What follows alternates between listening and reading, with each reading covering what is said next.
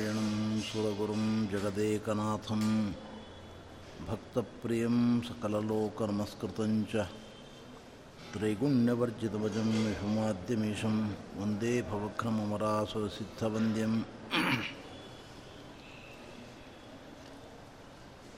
നാരായണം നമസ്കൃത്യതരം ചൈവ നരോത്തമം ദേവീം സരസ്വതീം വ്യാസം തതോ ജയമുദീരേത് जयमुदीरेत् अभ्रमं भङ्गरहितम् अजडं विमलं सदा आनन्दतीर्थमतुलं भजे तापत्रयापहम्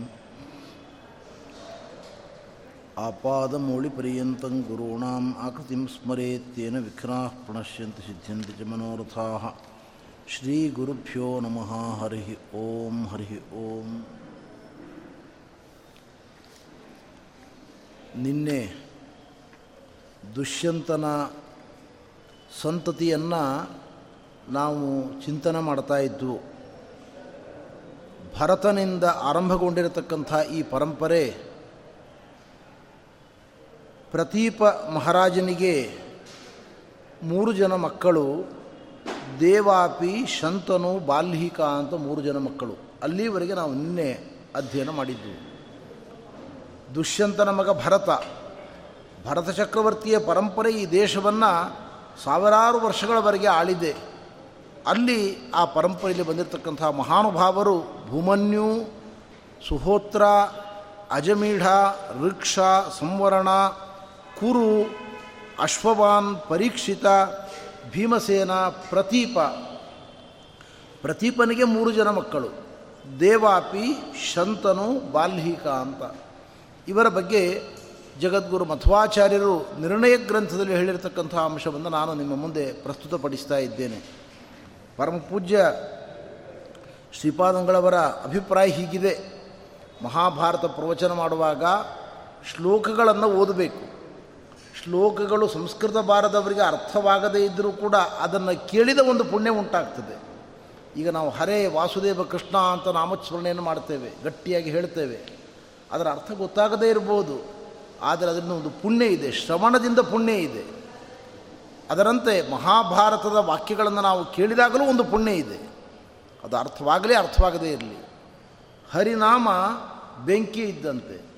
ತಿಳಿದು ಮುಟ್ಟಿದರೂ ಸುಡುತ್ತದೆ ತಿಳಿಯದೇ ಮುಟ್ಟಿದರೂ ಸುಡುತ್ತದೆ ಹಾಗೆ ಪವಿತ್ರವಾದ ಈ ಗ್ರಂಥಗಳ ಶ್ಲೋಕಗಳು ನಮ್ಮ ಕಿವಿಗೆ ಬೀಳಬೇಕು.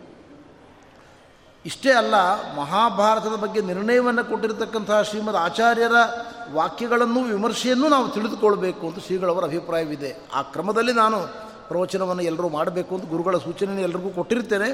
ಪ್ರಾಯ ಎಲ್ಲ ವಿದ್ವಾಂಸರು ಹಾಗೆ ಮಾಡ್ತಾರೆ. ನಾನು ಆ ಚೌಕಟ್ಟಿನಲ್ಲಿ ನಿಮ್ಮ ಮುಂದೆ ವಿಷಯವನ್ನು ಮಂಡಿಸ್ತಾ ಇದ್ದೇನೆ. ಆಚಾರ್ಯರು ಹೇಳ್ತಾರೆ, ಪ್ರತೀಪಸ್ಯ ಅಭವನ್ ಪುತ್ರ ತ್ರಯ ತ್ರೇತಾಗ್ನಿವರ್ಚಸಃ. ಪ್ರತೀಪರಾಜನಿಗೆ ಮೂರು ಜನ ಮಕ್ಕಳೇನಿದ್ದರೂ ಅವರು ಅಗ್ನಿದೇವನಂತೆ ಕಂಗೊಳಿಸ್ತಾ ಇದ್ದರು ಅವರು. ಅಷ್ಟು ತೇಜಸ್ವಿಗಳಾಗಿರ್ತಕ್ಕಂಥ ಮಕ್ಕಳು.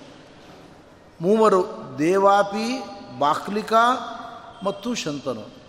ಈ ಮೂವರಲ್ಲಿ ಶಂತನು ಒಳ್ಳೆಯ ಗುಣಸಂಪನ್ನನಾಗಿರತಕ್ಕಂಥ ವ್ಯಕ್ತಿ. ಈ ದೇವಾಪಿಗೆ ಚರ್ಮ ದೋಷ ಇತ್ತು ತ್ವಗ್ದೋಷ ಇತ್ತು ಅವನಿಗೆ. ಅದರಿಂದ ಅವನು ಸ್ವಯಂ ಪ್ರೇರಣೆಯಿಂದ ಈ ಭೂಮಂಡಲವನ್ನು ಆಳುವ ಜವಾಬ್ದಾರಿಯನ್ನು ಸ್ವೀಕಾರ ಮಾಡದೆ ಕಾಡಿಗೆ ತಪಸ್ಸಿಗೆ ಹೊರಟೋದ ಕಾಡಿಗೆ ತಪಸ್ಸಿಗೆ ಹೋಗಿ ನಿರಂತರ ಭಗವಂತನ ಆರಾಧನೆಯನ್ನು ಮಾಡಿದ. ಪರಮಾತ್ಮನ ಸಂಪೂರ್ಣ ಪ್ರೀತಿಗೆ ಪಾತ್ರನಾದ. ಅದರ ಫಲ ಏನಾಯಿತು ಅಂದರೆ ಮುಂದಿನ ಯುಗ ಆರಂಭ ಆಗುವುದು ಅವನ ಆಡಳಿತದಿಂದ. ಈ ಕಲಿಯುಗ ಮುಗೀತದೆ ಈಗ. ಕಲಿಯುಗ ಮುಗೀತು ಅಂದರೆ ಮುಂದೆ ಕಲಿಯುಗದ ಕೊನೆಯಲ್ಲಿ ಪರಮಾತ್ಮ ಶಂಬಲ ಗ್ರಾಮದಲ್ಲಿ ವಿಷ್ಣುಶಸಂಬತಕ್ಕಂಥ ಬ್ರಾಹ್ಮಣನ ಮನೆಯಲ್ಲಿ ಅವತಾರ ಮಾಡಿ ಬರ್ತಾನೆ, ಅವನನ್ನು ಕಲ್ಕಿ ಅಂತ ಕರೀತಾರೆ. ಆ ಕಲ್ಕಿ ನಾಮಕನಾದ ಪರಮಾತ್ಮ ಅವತಾರ ಮಾಡಿ ಬಂದಾಗ ಇಡೀ ಭೂಮಂಡಲವನ್ನು ಆಳತಕ್ಕಂಥ ಜವಾಬ್ದಾರಿಯನ್ನು ಪರಮಾತ್ಮ ಇವನಿಗೆ ಕೊಡ್ತಾ ಇದ್ದಾನೆ. ಇವನಿಗೆ ಕೊಡ್ತಾ ಇದ್ದಾನೆ ಅದನ್ನು. ಇದು ಇವನ ವೈಶಿಷ್ಟ್ಯ ಇದು. ಆದ್ದರಿಂದ ದೇವಾಪಿ ಇಕ್ಷ್ವಾಕು ವಂಶದಲ್ಲಿ ಹುಟ್ಟಿ ಬಂದಿರತಕ್ಕಂತಹ ಮಹಾನುಭಾವ ಅಂತಿಮವಾಗಿ ಮುಂದಿನ ಮನ್ವಂತರ ಆರಂಭ ಆಗುವಾಗ, ಮುಂದಿನ ಯುಗ ಆರಂಭ ಆಗುವಾಗ ಅವನು ಇಡೀ ಭೂಮಂಡಲವನ್ನು ಆಳತಕ್ಕಂಥ ಭಾಗ್ಯವನ್ನು ಪಡೆದುಕೊಳ್ಳುತ್ತಾನೆ. ಇದರಿಂದ ಅರ್ಥ ಮಾಡಿಕೊಳ್ಬೇಕಾದದ್ದು ನಾವು ಒಂದು ಸಂಗತಿ ಇದೆ. ಜನ್ಮ ಜನ್ಮಾಂತರದ ಪಾಪಗಳಿಂದ ನಮಗೆ ರೋಗಗಳು, ಕಷ್ಟಗಳು ಬರ್ತವೆ. ಆದರೆ ಪ್ರಾಯಶ್ಚಿತ್ತವನ್ನು ಮಾಡಿಕೊಂಡು ನಾವು ಶುದ್ಧರಾದರೆ ಹರಿಗುರುಗಳ ಕರುಣೆಗೆ ಪಾತ್ರರಾಗ್ತೇವೆ. ಪಾಪ ಮಾಡುವುದು ಮಾನವರ ಸ್ವಭಾವ. ನಾವು ಪಾಪ ಮಾಡದೇ ಇರುವಷ್ಟು ಪವಿತ್ರರಲ್ಲ. ಪಕ್ವರಲ್ಲ. ಆದರೆ ಪಾಪವನ್ನು ತೊಳೆದುಕೊಳ್ಳುವ ಪ್ರಯತ್ನವನ್ನು ನಾವು ಪ್ರಾಮಾಣಿಕವಾಗಿ ಮಾಡಿದರೆ ಪಾಪವನ್ನು ತೊಳೆದುಕೊಂಡು ಶುದ್ಧರಾಗಿ ಭಗವಂತನ ಕೃಪೆಗೆ ಪಾತ್ರರಾಗ್ತೇವೆ. ಶಾಸ್ತ್ರದ ಪ್ರಕಾರ ಕಣ್ಣಿಲ್ಲದವರು, ತ್ವಗ್ಗದೋಷ ಇರುವವರು, ಪಂಚಮಹಾಪಾತಕಗಳನ್ನು ಮಾಡಿದವರು, ರಾಜನಾಗುವ ಅಧಿಕಾರ ಇಲ್ಲ. ನಮ್ಮ ಭಾರತದ ಕಾನ್ಸ್ಟಿಟ್ಯೂಷನ್ ಏನಂತೆ? ಆದ್ದರಿಂದಲೇ ಧೃತರಾಷ್ಟ್ರ ರಾಜನಾಗಲಿಕ್ಕೆ ಸಾಧ್ಯವಾಗಲಿಲ್ಲ. ಕಣ್ಣು ಇರಲಿಲ್ಲ. ಹುಟ್ಟಿನ ಅಂಧಾವನು, ಹುಟ್ಟ ಅಂಧಾವನು.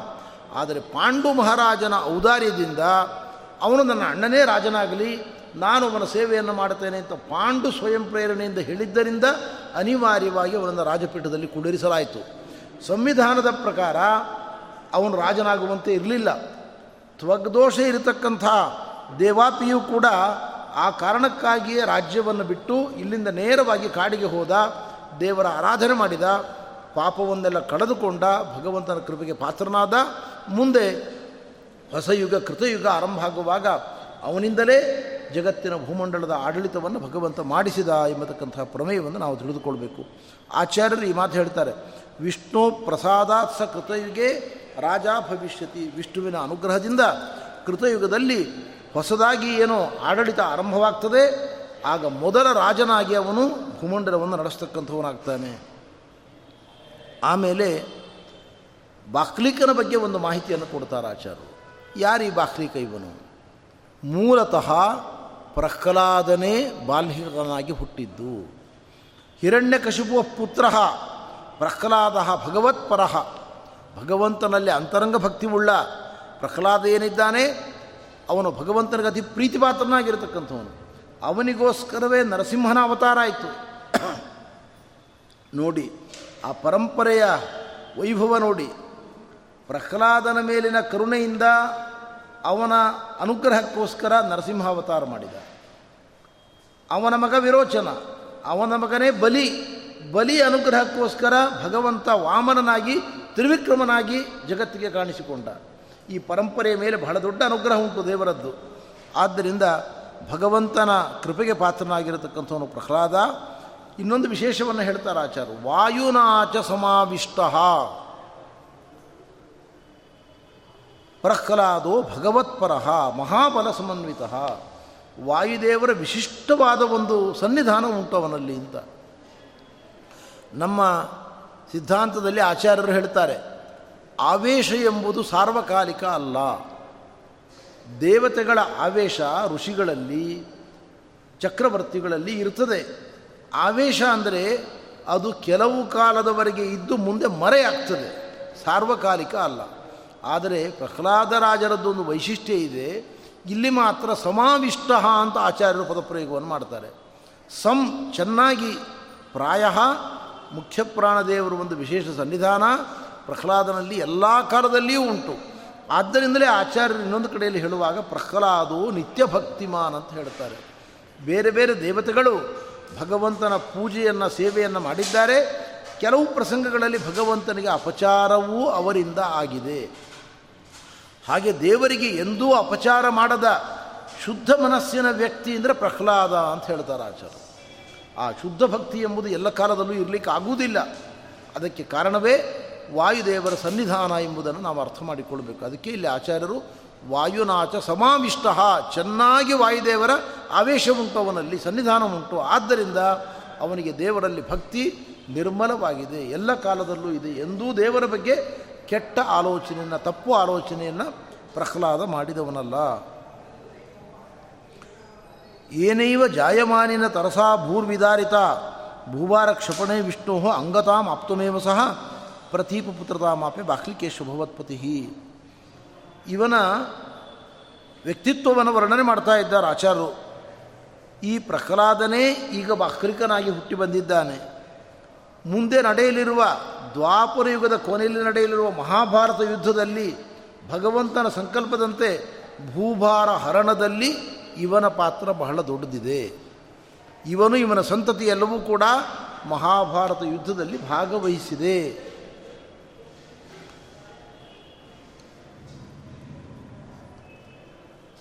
ಇವನ ಮಗ ಸೋಮದತ್ತ. ನಾವು ಗೀತೆಯಲ್ಲಿ ನೋಡ್ತೇವೆ ನೋಡಿ. ಸೋ ಸೌಮದತ್ತಿಸ್ತಥೈವ ಚ ಕೌರವರ ಪಾಳಯದಲ್ಲಿರುವ ವ್ಯಕ್ತಿಗಳನ್ನು ಲಿಸ್ಟ್ ಮಾಡುವಾಗ ಹೇಳ್ತಾರಲ್ಲಿ ದುರ್ಯೋಧನ ಹೇಳ್ತಾನೆ, ಸೌಮದತ್ತಿ ಸೋಮದತ್ತನ ಮಗ ಅಂತ. ಇವನ ಮಗ ಸೋಮದತ್ತ. ಅವನು ಏಕಾದಶ ರುದ್ರರಲ್ಲಿ ಒಬ್ಬನಾಗಿರತಕ್ಕಂಥವನು ಪುತ್ರತಾಪ ಅಂತ, ಪತ್ರತಾಪ ಅಂತ ಅವನ ಹೆಸರು.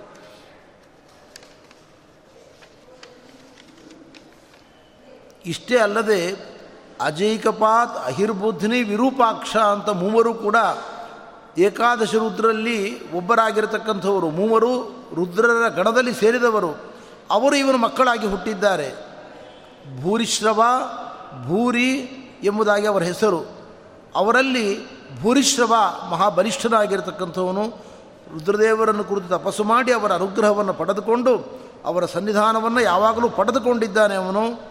ಅವರ ಆವೇಶ ಉಂಟು ಅವನಲ್ಲಿ, ತುಂಬ ಯಜ್ಞಯಾಗಗಳನ್ನು ಮಾಡಿದ್ದಾನೆ ಅಂತ ಆಚಾರ್ಯರು ಅವನ ಬಗ್ಗೆ ಮಾಹಿತಿಯನ್ನು ನಮಗೆ ಕೊಡ್ತಾ ಇದ್ದಾರೆ. ಇದು ನಿರ್ಣಯದಲ್ಲಿ ನಾವು ಚಿಂತನೆ ಮಾಡಬೇಕಾಗಿರ್ತಕ್ಕಂಥ ಒಂದು ಮಹತ್ವದ ವಿಷಯ ಇದು.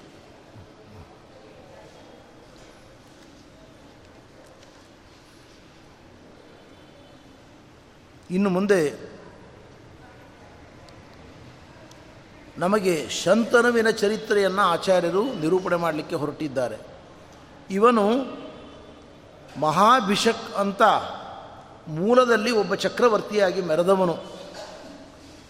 ಸತ್ಯನಿಷ್ಠುರನಾಗಿರತಕ್ಕಂಥ ವ್ಯಕ್ತಿ, ಮಹಾಪರಾಕ್ರಮಿ.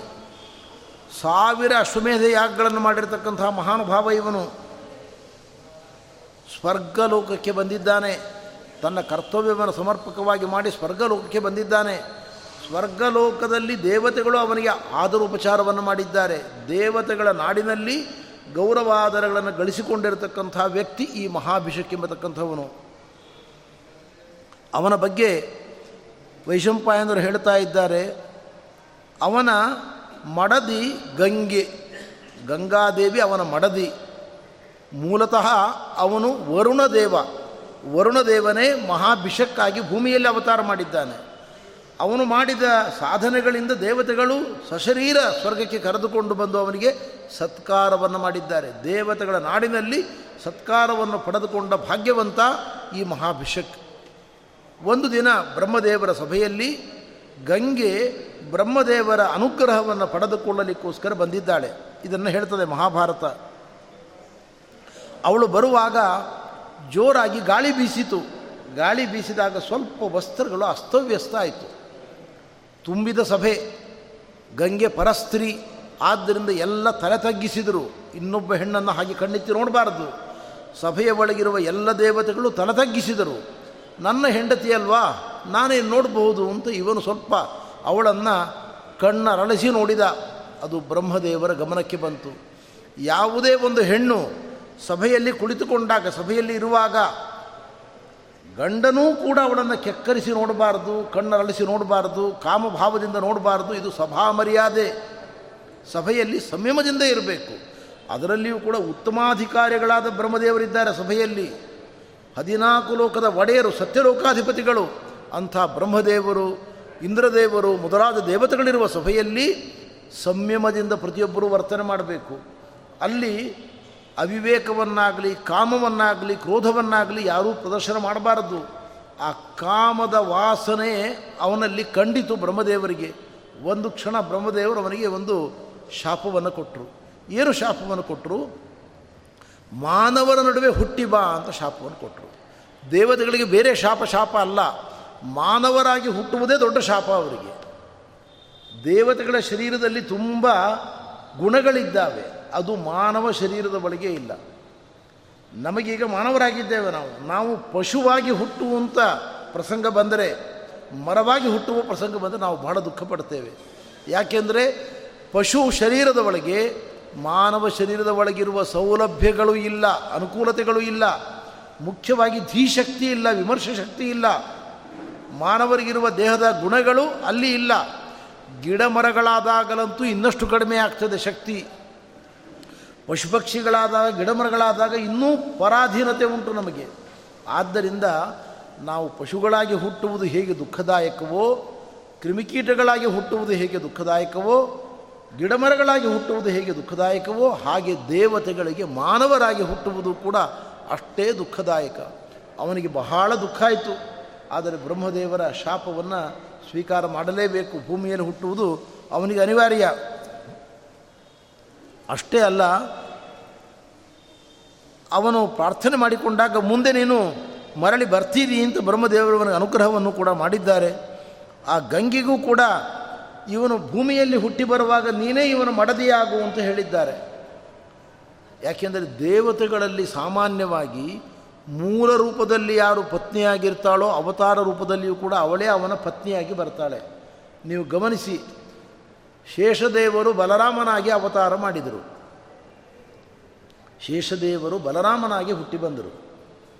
ಅವರ ಮೂಲ ರೂಪದ ಮಡದಿ ಯಾರು? ಶೇಷನ ಮಡದಿ ವಾರುಣಿ.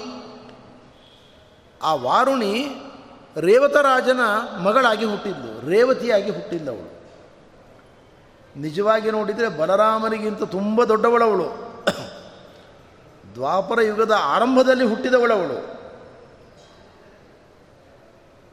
ತಂದೆ ರೇವತರಾಜ ಯೋಗಶಕ್ತಿ ಸಂಪನ್ನನಾದ ವ್ಯಕ್ತಿ. ತನ್ನ ಶಕ್ತಿಯಿಂದ ಮಗಳನ್ನು ಕರೆದುಕೊಂಡು ಬ್ರಹ್ಮದೇವರ ಸಭೆಗೆ ಬಂದ. ಅಲ್ಲಿ ಗಾಯನ ನಡೀತಾ ಇತ್ತು. ಸ್ವಲ್ಪ ಹೊತ್ತು ಕೂತ್ಕೊಂಡ. ಅವನಿಗೆ ಅದನ್ನು ಆಲಿಸಲಿಕ್ಕೆ ಸಾಧ್ಯವಾಗಲಿಲ್ಲ. ಆ ಗಾಯನವನ್ನು ಆಲಿಸುವ ಯೋಗ್ಯತೆ ಇಲ್ಲ ಅವನಿಗೆ. ಅದರಿಂದ ಏನಾಯಿತು?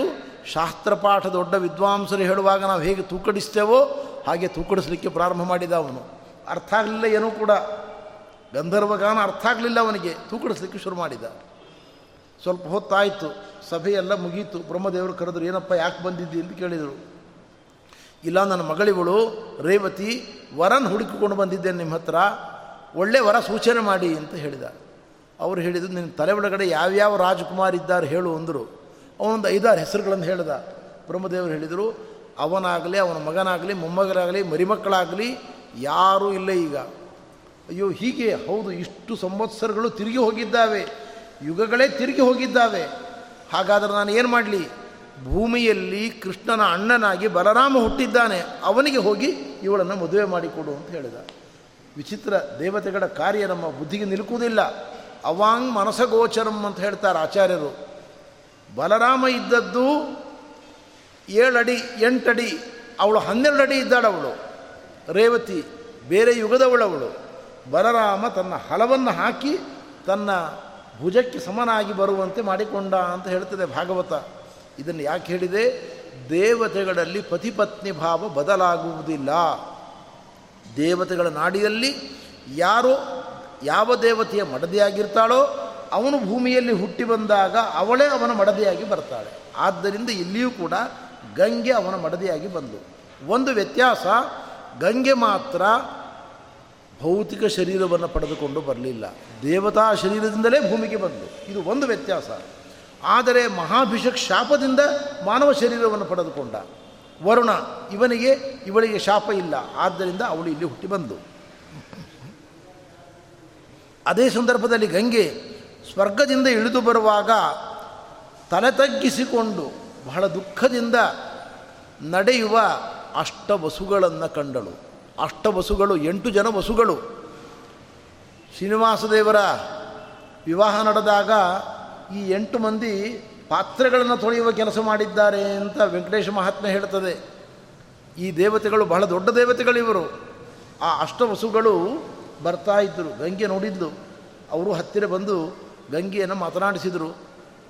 ಅವಳು ಕೇಳಿದ್ದು ನಿಮ್ಮ ಮುಖ ನೋಡುವಾಗ ಕಳೆಯೆಲ್ಲ ಬತ್ತಿ ಹೋಗಿದೆ. ಬಹಳ ತೇಜಸ್ಸು ಸಂಪೂರ್ಣವಾಗಿ ಕುಗ್ಗಿ ಹೋಗಿದೆ, ಏನೋ ಆಘಾತವಾಗಿದೆ ಅಂತ ಕಾಣಿಸ್ತದೆ, ಏನೋ ತೊಂದರೆ ಆಗಿರಬೇಕು ನಿಮಗೆ, ಏನು ತೊಂದರೆಯಾಗಿದೆ, ಯಾಕೆ ಇಷ್ಟು ಕಳೆಗುಂದಿದ್ದೀರಿ ದುಃಖಿತರಾಗಿದ್ದೀರಿ, ಏನು ಕಾರಣ ಅಂತ ಕೇಳಿದ್ಲು ಗಂಗೆ. ಆವಾಗ ಆ ಎಂಟು ಮಂದಿ ವಸುಗಳು ಹೇಳ್ತಾ ಇದ್ದಾರೆ, ನಾವು ಮಾನವರಾಗಿ ಹುಟ್ಟುವ ಒಂದು ದುರ್ದಶೆ ದೌರ್ಭಾಗ್ಯ ನಮಗೆ ಒದಗಿ ಬಂದಿದೆ. ಮಾನವರಾಗಿ ಹುಟ್ಟತಕ್ಕಂಥ ಪ್ರಸಂಗ ನಮ್ಮ ಜೀವನದಲ್ಲಿ ಒದಗಿ ಬಂದಿದೆ. ನಿಜವಾಗಲೂ ದುಃಖದ ವಿಷಯವೇ ದೇವತೆಗಳಿಗೆ. ಗಂಗೆ ಕೇಳಿದ್ದು, ಯಾಕೆ ಈ ದುಸ್ಥಿತಿ ಬಂತು ನಿಮಗೆ? ಏನು ತಪ್ಪು ಮಾಡಿದಿರಿ? ಯಾವ ತಪ್ಪಿನಿಂದ ನೀವು ಮಾನವರಾಗಿ ಹುಟ್ಟುವಂಥ ಪ್ರಸಂಗ ಬಂದಿದೆ ನಿಮಗೆ? ಅವರು ಹೇಳ್ತಾ ಇದ್ದಾರೆ, ನಾವೆಲ್ಲರೂ ಕೂಡ ವಸಿಷ್ಠರ ಆಶ್ರಮಕ್ಕೆ ಹೋಗಿದ್ದೆವು. ನಮ್ಮಲ್ಲಿ ದ್ಯು ಎಂಬತಕ್ಕಂಥ, ಶ್ರೇಷ್ಠನಾಗಿರತಕ್ಕಂಥ ವಸುಗಳಲ್ಲಿ ಒಬ್ಬ ಹಿರಿಯ, ಅವನ ಮಡದಿ ವರಾಂಗಿ ಅಂತ. ಅವಳ ಗೆಳತಿಯೊಬ್ಬಳು ಭೂಮಂಡಲದಲ್ಲಿ ಇದ್ದಾಳೆ, ಮಾನುಷ ಶರೀರದಲ್ಲಿ ಇದ್ದಾಳೆ ಅವಳು. ಇಬ್ಬರಿಗೂ ಒಳ್ಳೆ ಗೆಳೆತನ ಇದೆ. ಅವಳ ಹೆಸರು ವರಾಂಗಿ ಅಂತಲೇ ಈ ವರಾಂಗಿಗೂ ಅವಳಿಗೂ ಬಹಳ ಒಳ್ಳೆಯ ಗೆಳೆತನ ಉಂಟು. ವಸಿಷ್ಠರ ಆಶ್ರಮಕ್ಕೆ ಬಂದಿರತಕ್ಕಂತಹ ನಾವೆಂಟು ಮಂದಿಯೂ ಕೂಡ ಅಲ್ಲಿಯೇ ಸುಂದರವಾದ ಪರಿಸರದಲ್ಲಿ ಕಾಲಹರಣ ಮಾಡ್ತಾ ಇದ್ದು, ಅಲ್ಲಿ ಒಂದು ಒಳ್ಳೆಯ ಹಸುವನ್ನು ಕಂಡೆವು. ಆ ಹಸು ದೇವಲೋಕದ ಹಸು. ಸುರಭಿ ಅಂತ ಕರೀತಾರೆ ಅದನ್ನು. ಕಶ್ಯಪರಿಂದ ಹುಟ್ಟಿರತಕ್ಕಂಥದ್ದು ದಿವ್ಯವಾದ ತೇಜಸ್ಸು ಉಂಟು ಅದರಲ್ಲಿ. ಅಪಾರವಾದ ಬಲ ಇದೆ. ಮಹಾ ತಪಸ್ಸಿದೆ ಆ ಹಸುವಿನ ಒಳಗೆ. ಅದಕ್ಕೆ ಇನ್ನೊಂದು ಹೆಸರಿದೆ ನಂದಿನಿ ಅಂತ. ನಮ್ಮ ಹಾಲ ಹೆಸರು ಅದೇ, ನಂದಿನಿ ಅಂತ. ನಾವು ಕುಡಿಯೋದು ಮಾತ್ರ ಹಲ ಹಲ ಆದರೆ ಆ ನಂದಿನಿಯ ವೈಶಿಷ್ಟ್ಯ ಏನು ಅಂದರೆ ಮಹಾಭಾರತ ಹೇಳ್ತದೆ ಯಾರು ನಂದಿನಿಯ ಹಾಲು ಕುಡಿತಾರೆ ಹತ್ತು ಸಾವಿರ ವರ್ಷಗಳವರೆಗೆ ಯೌವನ ಕರಗುವುದಿಲ್ಲ. ಅವರಿಗೆ ಯೌವನ ಹತ್ತು ಸಾವಿರ ವರ್ಷಗಳವರೆಗೆ ಸ್ಥಾಯಿಯಾಗಿರ್ತದೆ ಅಂತಹ ಹಾಲು, ಅದರ ಹಾಲು, ನಂದಿನಿಯ ಹಾಲು. ಈ ಹಸುವನ್ನು ನಾವು ಯಾಕೆ ತಗೊಂಡು ಹೋಗಬಾರದು ಅಂತ ವಿಚಾರ ಮಾಡ್ತಾ ಇದ್ದಾರೆ ಹಸುಗಳು. ಅವಳು ಹೇಳಿದ್ಲು, ಗಂಡನಿಗೆ ದ್ಯುನಾಮಕ ವಸು, ಅವನು ದ್ಯು ಅಂತ ಅವನ ಹೆಸರು. ಅವನಿಗೆ ಹೇಳಿದ್ಲು, ನಾವು ಇದನ್ನು ತಗೊಂಡು ಹೋಗೋಣ. ವಸಿಷ್ಠರ ಆಶ್ರಮದಲ್ಲಿ ಯಾಕಿರಬೇಕಿದು? ವಸಿಷ್ಠರು, ಬ್ರಹ್ಮರ್ಷಿಗಳು, ಸರ್ವಸಂಗ ಪರಿತ್ಯಾಗಿಗಳು. ಅವರಿಗೆ ಯಜ್ಞಕ್ಕೆ, ಹೋಮಕ್ಕೆ ಬೇಕಾಗುವಷ್ಟು ಹಸುಗಳು ಬೇಕಾದಷ್ಟು ಇದ್ದಾವೆ ಇಲ್ಲಿ. ಚಂದದ ಹಸು ನಮ್ಮ ಲೋಕದಲ್ಲಿ ಇರಲಿ, ಸ್ವರ್ಗದಲ್ಲಿ ಇರಲಿ, ತಗೊಂಡು ಹೋಗೋಣ ಇದನ್ನು ಅಂತ ಪ್ರಚೋದನೆ ಮಾಡಿದ್ದು. ಅಷ್ಟೇ ಅಲ್ಲ, ಇದರ ಹಾಲನ್ನು ನನ್ನ ಗೆಳತಿಗೆ ಕೊಡ್ತೇನೆ ನಾನು. ಅವಳು ಹತ್ತು ಸಾವಿರ ವರ್ಷಗಳವರೆಗೆ ಯೌವನದಿಂದ ಬದುಕುವುದನ್ನು ನಾನು ನೋಡಬೇಕು. ಅದಕ್ಕೋಸ್ಕರ ಇದನ್ನು ತಗೊಂಡು ಹೋಗೋಣ ಅಂತ ಪ್ರಚೋದನೆ ಮಾಡಿದ್ದು. ಅವನ ಅಷ್ಟವಸುವಿನ ಜೊತೆಗಿರುವ ದ್ಯುನಾಮಕ ವಸುವಿನ ಜೊತೆಗಿರುವವರೆಲ್ಲರೂ ಕೂಡ ಬೇಡ, ತಪ್ಪು ಅಂತ ಹೇಳಬೇಕಿತ್ತು. ಅವರು ಸ್ವಲ್ಪ ದಡ್ಡತನದಿಂದ ತಗೊಂಡು ಹೋಗೋಣ ಅಂದ್ಬಿಟ್ರು. ಅವರು ಪ್ರಚೋದನೆ ಮಾಡಿದರು. ಹೆಚ್ಚು ಕಟ್ಟುನಿಟ್ಟಾಗಿ ತಗೊಂಡೇ ಹೋಗೋಣ ಅಂತ ಆಗ್ರಹ ಮಾಡಿದವಳೇ ಅವನ ಮಡದಿ, ವರಾಂಗಿ ಅಂತ ಅವಳ ಹೆಸರು. ಅವಳ ಮಾತನ್ನು ಕೇಳಿ ದಾಕ್ಷಿಣ್ಯಕ್ಕೆ ಬಿದ್ದು, ಆಯಿತು ಅಂತ ಒಪ್ಪಿಕೊಂಡು ಮೆಲ್ಲನೆ ಹಗ್ಗವನ್ನು ಬಿಚ್ಚಿ ಹಸುವನ್ನು ತಗೊಂಡು ಹೊರಟ್ರಿ ಇವರೆಲ್ಲರೂ ಕೂಡ. ವಸಿಷ್ಠರು ಆನ್ಹೀಕಕ್ಕೆ ಹೋಗಿದ್ದರು ಆನ್ಹೀಕ ಎಲ್ಲ ಮುಗಿಸಿಕೊಂಡು ಬಂದರು ಆಶ್ರಮಕ್ಕೆ. ಬಂದು ನೋಡ್ತಾರೆ, ಹಸು ಇಲ್ಲ. ಎಲ್ಲಿ ಹೋಯಿತು? ಎಲ್ಲಿಯಾದರೂ ಕಟ್ಟಿದ್ದು ಸರಿಯಾಗಿ ಕಟ್ಟದೆ, ಎಲ್ಲಿಯಾದರೂ ಪರಿಸರದ ಒಳಗೆ ಎಲ್ಲಿಯಾದರೂ ಬಯತಾ ಉಂಟು ಅಂತ ನೋಡೋಣ ಅಂತ ಎಲ್ಲ ಕಡೆ ಹುಡುಕಿದರು. ಎಲ್ಲಿಯೂ ಕಾಣಿಸ್ತಿಲ್ಲ. ಸಂಧ್ಯಾಕಾಲ, ಎಲ್ಲಿ ಹೋಯ್ತಪ್ಪ ಹಸು? ಒಮ್ಮೆ ದಿವ್ಯ ದೃಷ್ಟಿಯಿಂದ ನೋಡಿದರು. ಆವಾಗ ಗೊತ್ತಾಯ್ತು ಅವರಿಗೆ, ಇದು ವಸುಗಳ ಕೆಲಸ. ಅದರಲ್ಲಿಯೂ ಕೂಡ ದ್ಯು ಎಂಬತಕ್ಕಂಥ ವಸು ಮಾಡಿದ ಅವಿವೇಕ ಅಂತ ಗೊತ್ತಾಯಿತು. ಬ್ರಹ್ಮದೇವರು ನನಗೆ ಇದನ್ನು ಕೊಟ್ಟಿದ್ದಾರೆ, ನಂದಿನಿಯನ್ನು ಕೊಟ್ಟಿದ್ದಾರೆ, ನಿರಂತರ ಹರಿಗುರುಗಳ ಆರಾಧನೆ ಮಾಡಲಿಕ್ಕೋಸ್ಕರ, ಯಜ್ಞಗಳನ್ನು ಮಾಡಲಿಕ್ಕೋಸ್ಕರ ಕೊಟ್ಟದ್ದಿದು. ಅವರ ಅನುಮತಿ ಇಲ್ಲದೆ ತಗೊಂಡು ಹೋಗಿದ್ದಾರೆ ಈ ಮೂರ್ಖರು ಎಂಬುದಾಗಿ ಅವರ ಒಳಗಿರುವ ಬ್ರಹ್ಮದೇವರೇ, ಸನ್ನಿಹಿತರಾದ ಬ್ರಹ್ಮದೇವರೇ ಜಾಗೃತರಾಗಿ ಶಾಪ ಕೊಟ್ಬಿಟ್ರು. ನೀವು ಮಾನವರಾಗಿ ಹುಟ್ಟ್ರಿ ಅಂತ ಶಾಪ ಕೊಟ್ಟರು ಅಷ್ಟೇ ಅಲ್ಲ, ಯಾರು ಇದರ ನೇತೃತ್ವವನ್ನು ವಹಿಸಿದ್ದಾನೆ. ದ್ಯೂ ಅವನು ಉಳಿದ ಏಳು ಮಂದಿಯ ದುಃಖವನ್ನು ಅನುಭವಿಸುವಂತೆ ಆಗಲಿ. ಯಾಕೆಂದರೆ ಅವನೇ ಮುಖ್ಯ ಇದರ ವಾರಸುದಾರ, ಮೂಲ ಕಾರಣ ಅವನೇ, ಹಸುವನ್ನು ಕದ್ದೊಯ್ಯಲಿಕ್ಕೆ ಅವನೇ ಸ್ವಯಂ ಪ್ರೇರಣೆಯಿಂದ ಕದ್ದಿದ್ದಾನೆ. ಆದ್ದರಿಂದಾಗಿ ಅವನು ಇವರೆಲ್ಲರ ಆಯುಷ್ಯವನ್ನು ಪಡೆದುಕೊಂಡು ದೀರ್ಘಕಾಲ ಭೂಮಿಯಲ್ಲಿ ಮಾನವನಾಗಿ ಜೀವನ ಮಾಡಲಿ ಅಂತ ಶಾಪ ಕೊಟ್ಟರು. ಯಾವ ಅವನ ಮಡದಿ, ವರಾಂಗಿ ದೇವತೆಗಳು ಕೊಟ್ಟ ಪವಿತ್ರವಾದ ಹಸುವನ್ನು ಕಳ್ಳತನ ಮಾಡಲಿಕ್ಕೆ ಪ್ರಚೋದನ ಮಾಡಿದ್ದಾಳೆ. ಅವಳು ಕೂಡ ಭೂಮಿಯಲ್ಲಿ ಹುಟ್ಟಲಿ ಆದರೆ ಪತಿಯ ಸಂಪರ್ಕ ಅವಳಿಗೆ ಆಗದೇ ಹೋಗಲಿ. ಯಾವ ಪತಿಗೆ ಕೆಟ್ಟ ಆಲೋಚನೆಯನ್ನು ಕೊಟ್ಟು ಅವನನ್ನು ತಪ್ಪು ಮಾಡುವಂತೆ ಪ್ರಚೋದನ ಮಾಡಿದ್ದಾಳೆ, ಅವಳು ಕೂಡ ಭೂಮಿಯಲ್ಲಿ ಹುಟ್ಟಿ ಬರಲಿ. ಆದರೆ ಅವಳಿಗೇನು ಪನಿಷ್ಮೆಂಟ್ ಅವಳಿಗೇನು ಶಿಕ್ಷೆ ಅಂದರೆ ಗಂಡನ ಸಂಪರ್ಕ ಆಗದೇ ಹೋಗಲಿ. ಗಂಡನ ದ್ವೇಷಿಯಾಗಿ, ವಿರೋಧಿಯಾಗಿ ಭೂಮಿಯಲ್ಲಿ ಅವಳು ಬೆಳೆಯುವಂತೆ ಆಗಲಿ. ಎಂಬುದಾಗಿ ಶಾಪವನ್ನು ವಸಿಷ್ಠರು ಕೊಟ್ಟಿದ್ದಾರೆ. ಈ ಹಿನ್ನೆಲೆಯಲ್ಲಿ ಅವರುಗಳು ಹುಟ್ಟಿ ಬರ್ತಾ ಇದ್ದಾರೆ ಅಂತ ಮಹಾಭಾರತ ನಮಗೆ ವರ್ಣನೆ ಮಾಡ್ತದೆ. ವಸುಗಳು ಗಂಗೆಯನ್ನು ಕೇಳ್ತಾ ಇದ್ದಾರೆ. ಅಮ್ಮ ಗಂಗೆ, ನಾವು ಮಾನವರಾಗಿ ಹುಟ್ಟುವುದು ಒಂದು ದುಃಖದ ವಿಷಯ. ಅದಕ್ಕಿಂತ ದೊಡ್ಡ ದುಃಖದ ವಿಷಯ ಮಾನವರ ಹೆಣ್ಣಿನಲ್ಲಿ ಹುಟ್ಟುವುದು ಇನ್ನೂ ದುಃಖದ ವಿಷಯ. ನೀನೊಂದು ಕೃಪೆ ತೋರು ನಮ್ಮ ಮೇಲೆ. ನೀನು ಭೂಮಿಯಲ್ಲಿ ಬರುವುದಾದರೆ ನಿನ್ನ ಮಕ್ಕಳಾಗುವಂತೆ ನಮಗೆ ಒಂದು ಕೃಪೆ ತೋರು. ಅಷ್ಟೇ ಅಲ್ಲ, ನಾವು ಎಂಟು ಮಂದಿ ಇದ್ದೇವೆ, ಏಳು ಮಂದಿ ಬಹಳ ಬೇಗ ಸಾಯುವಂತೆ ಅನುಗ್ರಹ ಮಾಡು. ನಮ್ಮನ್ನು ಹೆರು, ಹೆತ್ತ ಕೂಡಲೇ ತೊಗೊಂಡು ಹೋಗಿ ಗಂಗೆಯಲ್ಲಿ ಮುಳುಗಿಸ್ಬಿಡು ನಮ್ಮನ್ನು. ಅಲ್ಲಿಗೆ ದೇಹತ್ಯಾಗವನ್ನು ಮಾಡಿ ಮೂಲ ರೂಪವನ್ನು ಸೇರಿಕೊಳ್ತೇವೆ. ದ್ಯು ಎಂಬ ಹಸು ಇದ್ದಾನಲ್ಲ, ಅವನೇ ಹಸುವನ್ನು ಕದ್ದು ತಗೊಂಡು ಬಂದವ. ಅವನು ಮಾತ್ರ ಭೂಮಿಯಲ್ಲಿ ನಮ್ಮೆಲ್ಲರ ಆಯುಷ್ಯವನ್ನು ಪಡೆದುಕೊಂಡು ದೀರ್ಘಕಾಲ ದುಃಖವನ್ನು ಅನುಭವಿಸ್ತಾನೆ. ಅದು ಅನಿವಾರ್ಯ. ಅದಕ್ಕೇನೂ ಮಾಡಲಿಕ್ಕೆ ಆಗುವುದಿಲ್ಲ ನಮ್ಮ ಮೇಲೆ ಇಷ್ಟು ಕರುಣೆ ತೋರು ಅಂತ ಕೇಳಿಕೊಂಡ್ರು ಗಂಗೆಗೆ. ಗಂಗೆ ಹೇಳಿದ್ದು, ಆಯಿತು, ನಾನು ನಿಮಗೆ ತಾಯಿ ಆಗಬೇಕಾದರೆ ತಂದೆ ಯಾರಾಗಬೇಕು? ತಂದೆ ಯಾರಾಗಬೇಕು? ಆಗ ಅಷ್ಟವಸುಗಳು ಹೇಳಿದರು, ಮಹಾಭಿಷಕ್ ಎಂಬತಕ್ಕಂಥ ವ್ಯಕ್ತಿ ಭೂಮಿಯಲ್ಲಿ ಹುಟ್ಟಿ ಬರ್ತಾನೆ ಅವನು ಮುಂದೆ ಶಂತನು ಎಂಬ ಹೆಸರನ್ನು ಹುಟ್ಟಿ ಬರ್ತಾನೆ ಅವನು. ಆ ಶಂತನುವಿನ ಮಡದಿಯಾಗು ನೀನು. ಆ ಶಂತನುವಿನ ಮಡದಿಯಾಗಿ ನಮಗೆ ಜನ್ಮವನ್ನು ಕೊಟ್ಟು ನಮ್ಮ ಮರಣಕ್ಕೂ ಕೂಡ ನೀನು ಕಾರಣಲಾಗು ಅಂತ ಅವರು ಪ್ರಾರ್ಥನೆ ಮಾಡಿಕೊಂಡ್ರು ಬಸುಗಳು. ಅದನ್ನು ಅವನು ಸ್ವೀಕಾರ ಮಾಡಿದ್ದಾನೆ. ಆ ಶಂತನು ಹುಟ್ಟುವುದಕ್ಕಿಂತ ಮುಂಚೆ ಅವಳು ಅಂದರೆ ಗಂಗೆ ಪ್ರತೀಪ ಚಕ್ರವರ್ತಿಯ ಮನೆಗೆ ಬಂದಂತೆ. ಆ ಗಂಗೆಯ ಸೌಂದರ್ಯವನ್ನು ನೋಡಿ ಅವನಿಗೆ ಬಹಳ ಆಶ್ಚರ್ಯ ಆಯಿತು. ಆಗ ಸ್ವಲ್ಪ ಅವನಿಗೆ ವಯಸ್ಸಾಗಿದೆ, ಐವತ್ತು ವಯಸ್ಸು ಅವನಿಗೆ ಪ್ರದೀಪ ಚಕ್ರವರ್ತಿಗೆ. ಅವನ ಮಡದಿ ಇದ್ದಾಳೆ. ಗಂಗೆ ಬಂದು ನೇರವಾಗಿ ಬಂದು ಬಲ ತೊಡೆ ಮೇಲೆ ಕೂತ್ಕೊಂಡ್ಳು. ಪ್ರದೀಪ ಚಕ್ರವರ್ತಿಯ ಬಲ ತೊಡೆ ಮೇಲೆ ಕೂತ್ಕೊಂಡ್ಳು. ಕೂತ್ಕೊಂಡು ಹೇಳಿದ್ಲು, ನನ್ನನ್ನು ಸ್ವೀಕಾರ ಮಾಡು ಅಂತ ಹೇಳಿದ್ದು ಅವಳ ಮಾತಿನ ಧಾಟಿ ನೋಡಿ ತುಂಬ ಗಂಭೀರವಾಗಿ ಹೇಳಿದ್ದಾಳೆ ಅವಳು, ನನ್ನನ್ನು ಸ್ವೀಕಾರ ಮಾಡು. ಏನು? ಅಂತ ಹೇಳಲಿಲ್ಲ ಅವಳು. ಪ್ರದೀಪ ಚಕ್ರವರ್ತಿ ಅಂದ, ನಿನ್ನನ್ನು ನಾನು ಸ್ವೀಕಾರ ಮಾಡುವುದಿಲ್ಲ ಅಂದ. ಯಾಕೆಂದರೆ ನನಗೊಬ್ಬಳು ಮಡದಿ ಇದ್ದಾಳೆ, ಹೆಂಡತಿ ಇದ್ದಾಳೆ. ಹೆಂಡತಿ ಇರುವಾಗ ಇನ್ನೊಂದು ಹೆಣ್ಣನ್ನು ಕಾಮದೃಷ್ಟಿಯಿಂದ ನೋಡಬಾರ್ದು. ಅವಳನ್ನು ಇನ್ನೊಬ್ಬಳನ್ನು ಪಾಣಿಗ್ರಹಣ ಮಾಡಿಕೊಳ್ಬಾರ್ದು. ಶಾಸ್ತ್ರ ಉಂಟು ಹಾಗೆ ಹೇಳ್ತಾನವನು ನಾಹಂ ಪರಸ್ತ್ರೀಯಂ ಕಾಮಾತ್ ಗಚ್ಚೇಯಂ ವರವರ್ಣಿನಿ. ನ ಚ ಅಸವರ್ಣಾಂಕಲ್ಯಾಣಿ ಧರ್ಮಮೇತದ್ಧಿ ಮೇ ವೃತಂ ಯಸ್ವದಾರಾನ್ ಪರಿತ್ಯಜ್ಯ ಪಾರಕ್ಯಾಂ ವರ್ತತೆ ಸ್ತ್ರೀಯಂ. ನಿರಯಾನ್ ನೈವ ಮುಚ್ಚೇತ ಯಾವದಾಭೂತ ಸಂಪ್ಲವಂ. ಯಾವ ವ್ಯಕ್ತಿ ಹೆಂಡತಿ ಇರುವಾಗ ಕಾಮದಿಂದ ಇನ್ನೊಬ್ಬ ಹೆಣ್ಣನ್ನು ಬೆರೀತಾನೋ ಅವನು ಸೂರ್ಯಚಂದ್ರರಿರುವ ತನಕ ನರಕದಿಂದ ಬಿಡುಗಡೆ ಪಡೆಯುವುದಿಲ್ಲ. ಆದ್ದರಿಂದ ಹೆಂಡತಿ ಇರುವ ವ್ಯಕ್ತಿ ಸರ್ವಥಾ ಪರಸ್ತ್ರೀ ಸಂಘ ಮಾಡಬಾರ್ದು. ಹಾಗಾದರೆ ಹೆಂಡತಿ ಇಲ್ಲೇ ಇದ್ದವರು ಬ್ರಹ್ಮಚಾರಿಗಳು ಮಾಡಬಹುದು ಅಂತ ಅರ್ಥ ಅಲ್ಲ ಅದಕ್ಕೆ. ಪರಸ್ತ್ರೀ ಸಂಘ ಎಷ್ಟು ಕೆಟ್ಟ ತಪ್ಪು ಎಂಬುದನ್ನು ಮಹಾಭಾರತ ನಮಗೆ ತಿಳಿಸಿಕೊಡ್ತಾ ಉಂಟು. ಆದ್ದರಿಂದ ನಾನು ನಿನ್ನ ಬಗ್ಗೆ ಎಂದೂ ಕೆಟ್ಟ ಆಲೋಚನೆಯನ್ನು ಮಾಡಲಿಕ್ಕೆ ಸಾಧ್ಯ ಇಲ್ಲ. ನೀನು ಹೇಳ್ತಾ ಇದ್ದಿ, ಸ್ವೀಕಾರ ಮಾಡುವಂತ ಏನು ಸ್ವೀಕಾರ ಮಾಡಬೇಕು ನಿನ್ನನ್ನು ಅಂತ ಕೇಳಿದ. ಆಗ ಗಂಗೆ, ನೀನೇ ವಿಚಾರ ಮಾಡು. ನೀನು ವಿದ್ಯಾವಂತ ವಿವೇಕಿ, ಅರ್ಥ ಮಾಡಿಕೊ. ತಕ್ಷಣ ಅವನಿಗೆ ಅರ್ಥ ಆಯಿತು. ಅವನು ಹೇಳಿದ, ಮಗಳು ಮತ್ತು ಸೊಸೆ ವ್ಯಕ್ತಿಯ ಯಜಮಾನನ ಬಲ ತೊಡೆ ಮೇಲೆ ಕೂತ್ಕೊಳ್ಬೇಕು. ಶಾಸ್ತ್ರದ ಕ್ರಮ ಅದು. ಒಬ್ಬ ಯಜಮಾನನಿಗೆ ಹೆಣ್ಣು ಮಗಳು ಹುಡ್ತಾಳೆ. ಪುಟ್ಟ ವಯಸ್ಸಿನವಳು. ಅವಳು ತಂದೆ ತೊಡೆ ಮೇಲೆ ಕೂತ್ಕೊಳ್ಬೋದು ಎಲ್ಲಿ? ಬಲ ತೊಡೆ ಮೇಲೆ ಕೂತ್ಕೊಳ್ಬೇಕು.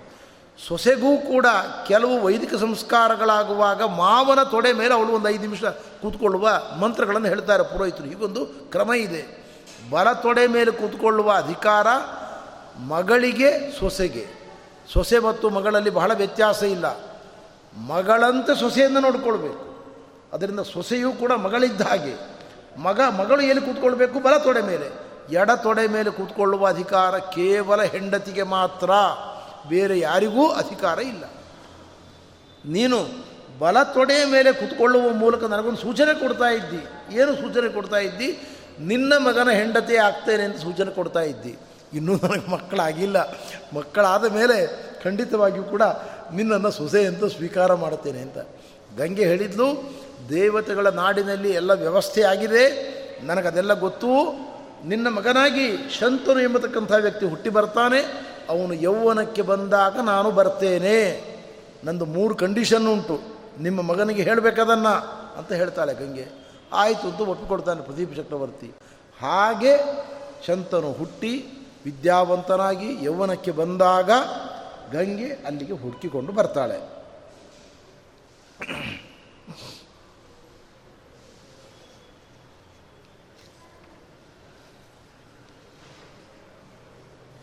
ಶಂತನುವಿಗೆ ಸಕಲ ವೇದಶಾಸ್ತ್ರಗಳ ಅಭ್ಯಾಸವನ್ನು ಮಾಡಿಸಿದ್ದಾನೆ ತಂದೆ.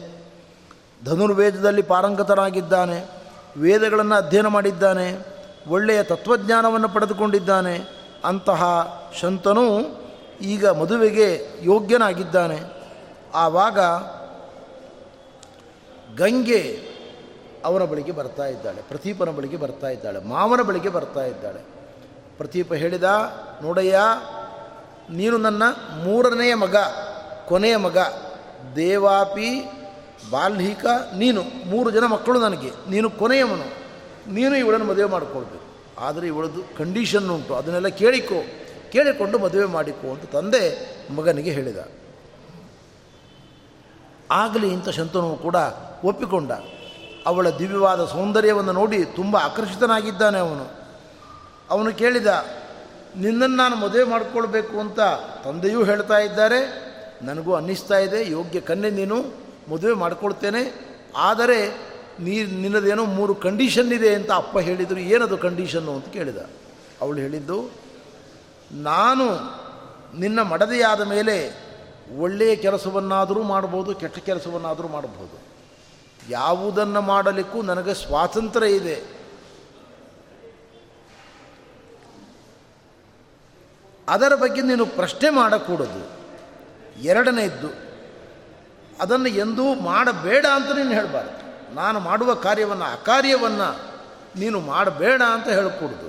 ಮೂರನೇದ್ದು ಒಂದು ಪಕ್ಷ ನೀವೇನಾದರೂ ಬಲಾತ್ಕಾರವಾಗಿ ಇದನ್ನು ಮಾಡಲೇಬೇಡ ಅಂತ ನೀವು ವಿರೋಧ ಮಾಡಿದರೆ ತತ್ಕ್ಷಣ ನಾನು ನಿಮ್ಮನ್ನು ಬಿಟ್ಟು ಹೋಗ್ತೇನೆ.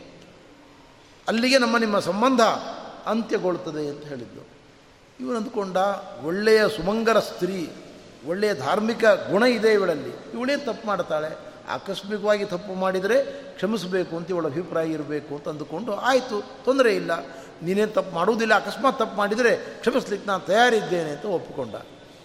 ಅವಳು ಪಡೆದ ಮೊದಲ ಮಗುವನ್ನು ಗಂಗೆ ತೆಗೆದುಕೊಂಡು ನೇರ ತಗೊಂಡು ಗಂಗೆಯಲ್ಲಿ ಮುಳುಗಿಸಿಬಿಟ್ಲು. ಬಹಳ ದುಃಖ ಆಯಿತು. ಯಾವ ಯಜಮಾನನಿಗೆ, ಗಂಡನಿಗೆ ಅವನ ಸ್ವತಃ ಅವನ ಹೆಂಡತಿ ಮಗು ಹುಟ್ಟಿದ ಮಗುವನ್ನು ತಗೊಂಡು ಹೋಗಿ ಗಂಗೆಯಲ್ಲಿ ಮುಳುಗಿಸಿದರೆ ಯಾರಿಗೆ ದುಃಖ ಆಗಲಿಕ್ಕಿಲ್ಲ. ಅತ್ಯಂತ ದುಃಖ ಆಯಿತು ಅವನಿಗೆ. ಬಹಳ ಕಷ್ಟದಿಂದ ತಡೆದುಕೊಂಡ. ಮತ್ತು ಎರಡನೇ ಸಂತಾನ ಆಯಿತು. ಆವಾಗಲೂ ಗಂಗೆ ಹುಟ್ಟಿದ ಮಗುವನ್ನು ತೊಗೊಂಡೋಗಿ ನೇರ ಗಂಗೆಯಲ್ಲಿ ಮುಳುಗಿಸಿದ್ಲು. ಇನ್ನಷ್ಟು ದುಃಖ ಆಯಿತು. ಹೀಗೆ ತಡೆದುಕೊಂಡ. ಏಳು ಮಗುವಿನವರೆಗೆ ತಡೆದುಕೊಂಡ. ಎಂಟನೇ ಮಗುವನ್ನು ಹುಟ್ಟಿದಾಗ ಮಾತ್ರ ಅವನಿಗೆ ತಡ್ಕೊಳ್ಳಿಕ್ಕೆ ಆಗಲಿಲ್ಲ. ಆ ಮಗುವನ್ನು ನೀರಿನಲ್ಲಿ ಮುಳುಗಿಸ್ಲಿಕ್ಕೆ ಹೋಗುವಾಗ ಅವಳನ್ನು ಕೈ ಹಿಡಿದ. ನೀನು ಮಹಾಘಾತುಕ ಸ್ತ್ರೀ ನೀನು. ಏಳು ಮಕ್ಕಳನ್ನು ನೀರಿನಲ್ಲಿ ಮುಳುಗಿಸಿದ್ದಿ. ನಾನು ಕಷ್ಟಪಟ್ಟು ತಡೆದುಕೊಂಡಿದ್ದೇನೆ. ಏನು ಅನ್ಯಾಯ ಇದು? ಯಾಕೆ ಮಾಡ್ತಾ ಇದ್ದಿ ಇಂಥ ಕೆಲಸ? ಎಂಬುದಾಗಿ ಅವಳನ್ನು ಪ್ರಶ್ನೆ ಮಾಡಿ ಕೈ ಹಿಡಿದು ನಿಲ್ಲಿಸಿಬಿಟ್ಟ. ಆಗ ಅವಳು ಹೇಳಿದ್ದು, ನಾನು ಮೊದಲೇ ಹೇಳಿದ್ದೆ, ನನ್ನ ವ್ಯವಹಾರವನ್ನು ಪ್ರಶ್ನಿಸಿಕೂಡುದು ಅಂತ. ಈಗ ನೀವು ಕೇಳಿದ್ದೀರಿ. ಉತ್ತರ ಹೇಳ್ತೇನೆ. ಏನು ಉತ್ತರ? ಇದು ದೇವರಹಸ್ಯ. ದೇವತೆಗಳ ನಾಡಿನಲ್ಲಿ ನಡೆದ ಒಪ್ಪಂದ. ನಿಮ್ಮ ಏಳು ಜನ ಮಕ್ಕಳಾಗಿ ಹುಟ್ಟಿದವರು ಸಾಮಾನ್ಯ ವ್ಯಕ್ತಿಗಳಲ್ಲ. ಅಷ್ಟ ವಸುಗಳು. ವಸಿಷ್ಠರ ಶಾಪದಿಂದ ನನ್ನ ಮಗಳ ಮಕ್ಕಳಾಗಿ ಹುಟ್ಟಿ ಬಂದಿದ್ದಾರೆ ಅವರು. ದೇವತೆಗಳೇ ನಮ್ಮ ತಂದೆ ತಾಯಿಯಾಗಬೇಕು ಅಂತ ಬಯಸಿ ನಮ್ಮಿಬ್ಬರಲ್ಲಿ ಹುಟ್ಟಿ ಬಂದಿದ್ದಾರೆ. ನಿನ್ನ ಸ್ವರೂಪ ಮೂಲ ಯಾವುದು ಅಂತ ನಾನು ಹೇಳುವುದಿಲ್ಲ. ದೇವತೆಗಳು ಭೂಮಿಯಲ್ಲಿ ಹುಟ್ಟಿದಾಗ ಅವರ ಮೂಲ ರೂಪದ ಪರಿಚಯ ಇರುವುದಿಲ್ಲ ಅವರಿಗೆ. ವಾಯುದೇವರಿಗೆ ಮಾತ್ರ ಎಕ್ಸೆಪ್ಷನ್ ಬೇರೆ ಬೇರೆ ದೇವತೆಗಳು ತಮ್ಮ ಮೂಲ ರೂಪವನ್ನು ಮರೆತು ಬಿಡ್ತಾರೆ. ಅವತಾರ ಮಾಡಿದಾಗ. ಅದರಿಂದ ಅದು ಪರಿಚಯವಾದರೆ ಅವರು ಇಲ್ಲಿ ಇರುವಂತೆ ಇಲ್ಲ ಅಂತ ಶಾಸ್ತ್ರದ ನಿಯಮ ಉಂಟು. ಆದ್ದರಿಂದಲೇ ಪಾಂಡುರಾಜನಿಗೆ ತನ್ನ ಸ್ವರೂಪ ಪರಿಚಯವಾದ ಮೇಲೆ ಅವನು ಇಲ್ಲಿ ಉಳಿದಿಲ್ಲ ಅವನು. ಪರಾವಹ ಎಂಬತಕ್ಕಂಥ ಗಂಧರ್ವನಾನು ಎಂಬುದು ಯಾವಾಗ ಪರಿಚಯ ಆಯಿತೋ, ಮೂರು ಜನ ಮಕ್ಕಳು ಹುಟ್ಟಿದರೋ, ಅವನಿಂದ ಆ ಮತ್ತೆ ಜೊತೆಗೆ ಸಾಕ್ಷಾತ್ ವಾಯುದೇವರೇ ಭೀಮನಾಗಿ ಹುಟ್ಟಿದರು. ಯುಧಿಷ್ಠಿರನಾಗಿ ಧರ್ಮರಾಜ ಹುಟ್ಟಿದ, ಯಮನಾಗಿ ಧರ್ಮರಾಜ ಹುಟ್ಟಿದ. ಇಂದ್ರನೇ ಅರ್ಜುನನಾಗಿ ಹುಟ್ಟಿದ. ನಕುಲ ಸಹದೇವರು ಅಶ್ವಿನಿ ದೇವತೆಗಳಾಗಿ ಹುಟ್ಟಿದರು. ಆಮೇಲೆ ಅವನ ಅವತಾರ ಕಾರ್ಯ ಮುಗೀತು. ಒಂದು ನಿಮಿತ್ತವನ್ನಾಗಿ ಮಾಡಿ ಮೇಲೆ ಹೊರಟು ಬಿಟ್ಟ ಅವನು. ದೇವತೆಗಳ ಕ್ರಮ ಹಾಗೆ. ಆದ್ದರಿಂದ ಗಂಗೆ ನನ್ನ ಸ್ವರೂಪ ಪರಿಚಯ ಆಯಿತು ನಿಮಗೆ. ನಾನು ಗಂಗೆ ಅಂತ ಪರಿಚಯ ಮಾಡಿಕೊಟ್ಟಿದ್ದೇನೆ. ಇನ್ನು ಮುಂದೆ ನಾನು ಭೂಮಿಯಲ್ಲಿ ಇರುವಂತೆ ಇಲ್ಲ. ಯಾವುದೇ ದೇವತೆಗಳು ಭೂಮಿಯಲ್ಲಿ ಅವತಾರ ಮಾಡಿದಾಗ, ಭೂಮಿಯಲ್ಲಿ ಇಳಿದಾಗ ಅವರ ಕೆಲಸ ಮುಗಿದ ಮೇಲೆ ಮತ್ತು ಅವರ ಸ್ವರೂಪ ಪರಿಚಯವಾದ ಮೇಲೆ ಭೂಮಿಯಲ್ಲಿ ಇರುವಂತೆ ಇಲ್ಲ. ಇದು ದೇವತೆಗಳ ನಾಡಿನ ಒಂದು ನಿಯಮ ಆ ನಿಯಮಕ್ಕೆ ಅನುಗುಣವಾಗಿ ನಾನು ಇಲ್ಲಿಂದ ತೆರಳುತ್ತಾ ಇದ್ದೇನೆ. ಆದರೆ ಈ ಮಗನನ್ನು ನಾನೇ ಕರ್ಕೊಂಡು ಹೋಗ್ತೇನೆ ಎಂದು ಗಂಗೆ. ಇವನನ್ನು ನಾನು ಕರೆದುಕೊಂಡು ಹೋಗಿ ಇವನಿಗೆ ವಿದ್ಯಾಭ್ಯಾಸ ಮಾಡಿಸ್ತೇನೆ ದೇವಲೋಕದಲ್ಲಿ. ವಿದ್ಯಾಭ್ಯಾಸ ಮಾಡಿಸಿ ಇವನನ್ನು ಮತ್ತೆ ನಿಮಗೆ ತಂದು ಕೊಡ್ತೇನೆ ಅಂತ ಹೇಳಿದ್ಲು ಗಂಗೆ. ಹೀಗೆ ಆ ಕೊನೆಯ ಮಗನನ್ನು ದ್ಯೂ ಎಂಬತಕ್ಕಂಥ ವಸು ಅವನನ್ನು ಕರೆದುಕೊಂಡು ಗಂಗೆ ತಾಯಿ ನೇರ ಸ್ವರ್ಗಲೋಕಕ್ಕೆ ಬಂದು ಸ್ವರ್ಗಕ್ಕೆ ಬಂದು ಅಲ್ಲಿ ಅವನಿಗೆ ವಿದ್ಯಾಭ್ಯಾಸವನ್ನು ಮಾಡಿಸ್ತಾ ಇದ್ದಾಳೆ. ಎಷ್ಟು ವಿದ್ಯಾಭ್ಯಾಸ ಮಾಡಿಸಿದ್ದಾಳೆ, ಏನು ವಿದ್ಯಾಭ್ಯಾಸ ಮಾಡಿಸಿದ್ದಾಳೆ ಅಂತ ಶ್ರೀಮದ್ ಆಚಾರ್ಯರು ವಿಸ್ತಾರವಾಗಿ ಹೇಳ್ತಾರೆ. ಅವನ ಹೆಸರು ದೇವವ್ರತ ಅಂತ ಮೊದಲ ಹೆಸರು. ಅವನಿಗೆ ಬೃಹಸ್ಪತ್ಯಾಚಾರ್ಯರಲ್ಲಿ ಐವತ್ತು ವರ್ಷಗಳ ಕಾಲ ವೇದಾಭ್ಯಾಸವನ್ನು ಮಾಡಿಸಿದ್ದಾಳೆ. ಐವತ್ತು ವರ್ಷಗಳವರೆಗೆ ಎಲ್ಲ ವೇದಗಳನ್ನು ದೇವವ್ರತ ಬೃಹಸ್ಪತ್ಯಾಚಾರ್ಯರ ಬಳಿಗೆ ಅಧ್ಯಯನ ಮಾಡಿದ್ದಾರೆ. ಅನಂತರ ಪರಶುರಾಮ ದೇವರ ಬಳಿಗೆ ಕರೆದುಕೊಂಡು ಬಂದಿದ್ದಾಳೆ.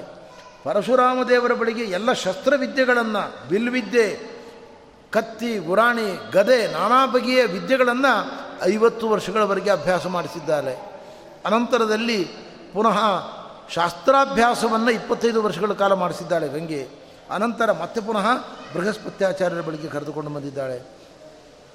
ಐವತ್ತು ವರ್ಷಗಳವರೆಗೆ ಪುನಃ ಅವರಲ್ಲಿ ವೇದಾಭ್ಯಾಸವನ್ನು ಮಾಡಿಸಿದ್ದಾಳೆ. ಮತ್ತೆ ಪರಶುರಾಮ ದೇವರ ಬಳಿಗೆ ಕರೆದುಕೊಂಡು ಬಂದಿದ್ದಾಳೆ. ಅಲ್ಲಿ ಅಸ್ತ್ರಾಭ್ಯಾಸವನ್ನು ಐವತ್ತು ವರ್ಷಗಳ ಕಾಲ ಮಾಡಿಸಿದ್ದಾಳೆ. ಆಮೇಲೆ ಪುನಃ ಪರಶುರಾಮ ದೇವರ ಬಳಿಗೆ ಕರೆದುಕೊಂಡು ಬಂದು ಮುನ್ನೂರು ವರ್ಷಗಳವರೆಗೆ ಸಕಲ ಶಸ್ತ್ರಾಭ್ಯಾಸವನ್ನು ಮಾಡಿಸಿದ್ದಾಳೆ ಗಂಗೆ. ಹೀಗೆ ಅವರಿಗೆ ಭೀಷ್ಮರ ಆಯುಷ್ಯ ಐನೂರ ಇಪ್ಪತ್ತೈದು ವರ್ಷಗಳು. ಐನೂರ ಇಪ್ಪತ್ತೈದು ವರ್ಷಗಳ ಕಾಲ ಅವರ ಜೀವನದಲ್ಲಿ ಅಧ್ಯಯನಕ್ಕೆ ಮೀಸಲಿಟ್ಟವರು ಅವರು. ಇಷ್ಟು ದೊಡ್ಡ ಭಾಗ್ಯ, ಅಧ್ಯಯನದ ಭಾಗ್ಯ ದೇವವರ್ಧನಿಗೆ ದೊರಕಿ ಬಂದಿದೆ. ಮುಂದೆ ಅವನು ಭೀಷ್ಮ ಅಂತ ಕರೆಸ್ಕೊಳ್ತಕ್ಕಂಥದ್ದು ಹೀಗೆ ದೇವವರ್ಧನ ಅಧ್ಯಯನವನ್ನು ಅವಳು ಮಾಡಿಸಿ ಗಂಡನಾಗಿರತಕ್ಕಂಥ ಶಂತನುವಿನ ಬಳಿಗೆ ಬಂದು ಅವನನ್ನು ಒಪ್ಪಿಸಿಕೊಡ್ತಾ ಇದ್ದಾಳೆ. ಅವಳು ಹೇಳ್ತಾ ಇದ್ದಾಳೆ, ಸಾಂಗವೇದವನ್ನು ಅಧ್ಯಯನ ಮಾಡಿದ್ದಾನೆ. ಸಕಲ ಅಸ್ತ್ರವಿದ್ಯೆಯಲ್ಲಿ ಪಾರಂಗತನಾಗಿದ್ದಾನೆ. ದೇವರಾಜ ಸಮೋಯುಧಿ ಇವನು ಇಂದ್ರನಂತೆ ಪರಾಕ್ರಮಿಯಾಗಿರತಕ್ಕಂಥ ವ್ಯಕ್ತಿ. ಸುರಾಣಾಂ ಸಮ್ಮತೋ ನಿತ್ಯಂ. ಸುರಾಸುರರು ಇವನ ಮುಂದೆ ನಿಂತು ಯುದ್ಧ ಮಾಡಲಾರರು ಅಂಥ ಅಮಿತ ಪರಾಕ್ರಮಿಯಾಗಿದ್ದಾನೆ ಇವನು. ಶಾಸ್ತ್ರಗಳನ್ನು ಶಸ್ತ್ರಗಳನ್ನು ವಿಶೇಷವಾಗಿ ರಾಜಕೀಯ ವಿದ್ಯೆಯನ್ನು ತಿಳಿದುಕೊಂಡಿದ್ದಾನೆ, ಅರ್ಥಶಾಸ್ತ್ರವನ್ನು ತಿಳಿದಿದ್ದಾನೆ. ರಾಜನೀತಿಯನ್ನು ಬೃಹಸ್ಪತ್ಯಾಚಾರ್ಯರು, ಶುಕ್ರಾಚಾರ್ಯರು ಎಲ್ಲರೂ ಇವನಿಗೆ ಹೇಳಿಸಿಕೊಟ್ಟಿದ್ದಾರೆ. ವಿಶೇಷವಾಗಿ ಬೃಹಸ್ಪತ್ಯಾಚಾರ್ಯರ ಮೂಲಕ ತತ್ವಜ್ಞಾನವನ್ನು ಪಡೆದುಕೊಂಡಿದ್ದಾನೆ ಇವನು. ಎಲ್ಲದಕ್ಕಿಂತ ಮುಖ್ಯವಾಗಿ ನಾರಾಯಣಾವತಾರಿಯಾದ ಪರಶುರಾಮ ದೇವರ ಶಿಷ್ಯ ಇವನು. ಸಕಲ ಶಾಸ್ತ್ರಗಳನ್ನು, ಶಸ್ತ್ರಗಳನ್ನು ಓದಿದ್ದಾನೆ ಇವನು ಎಂಬುದಾಗಿ ಅವನ ಪರಿಚಯವನ್ನು ಮಾಡಿಕೊಟ್ಟು ಗಂಗಾದೇವಿ ಅಲ್ಲಿಂದ ತೆರಳತಕ್ಕಂಥವಳಾಗಿದ್ದಾಳೆ ಎಂಬಲ್ಲಿಗೆ ಇವತ್ತಿನ ಪ್ರವಚನವನ್ನು ಮುಕ್ತಾಯ ಮಾಡುತ್ತೇನೆ. ಶ್ರೀಕೃಷ್ಣ ಅರ್ಪಣ ಮಸ್ತು.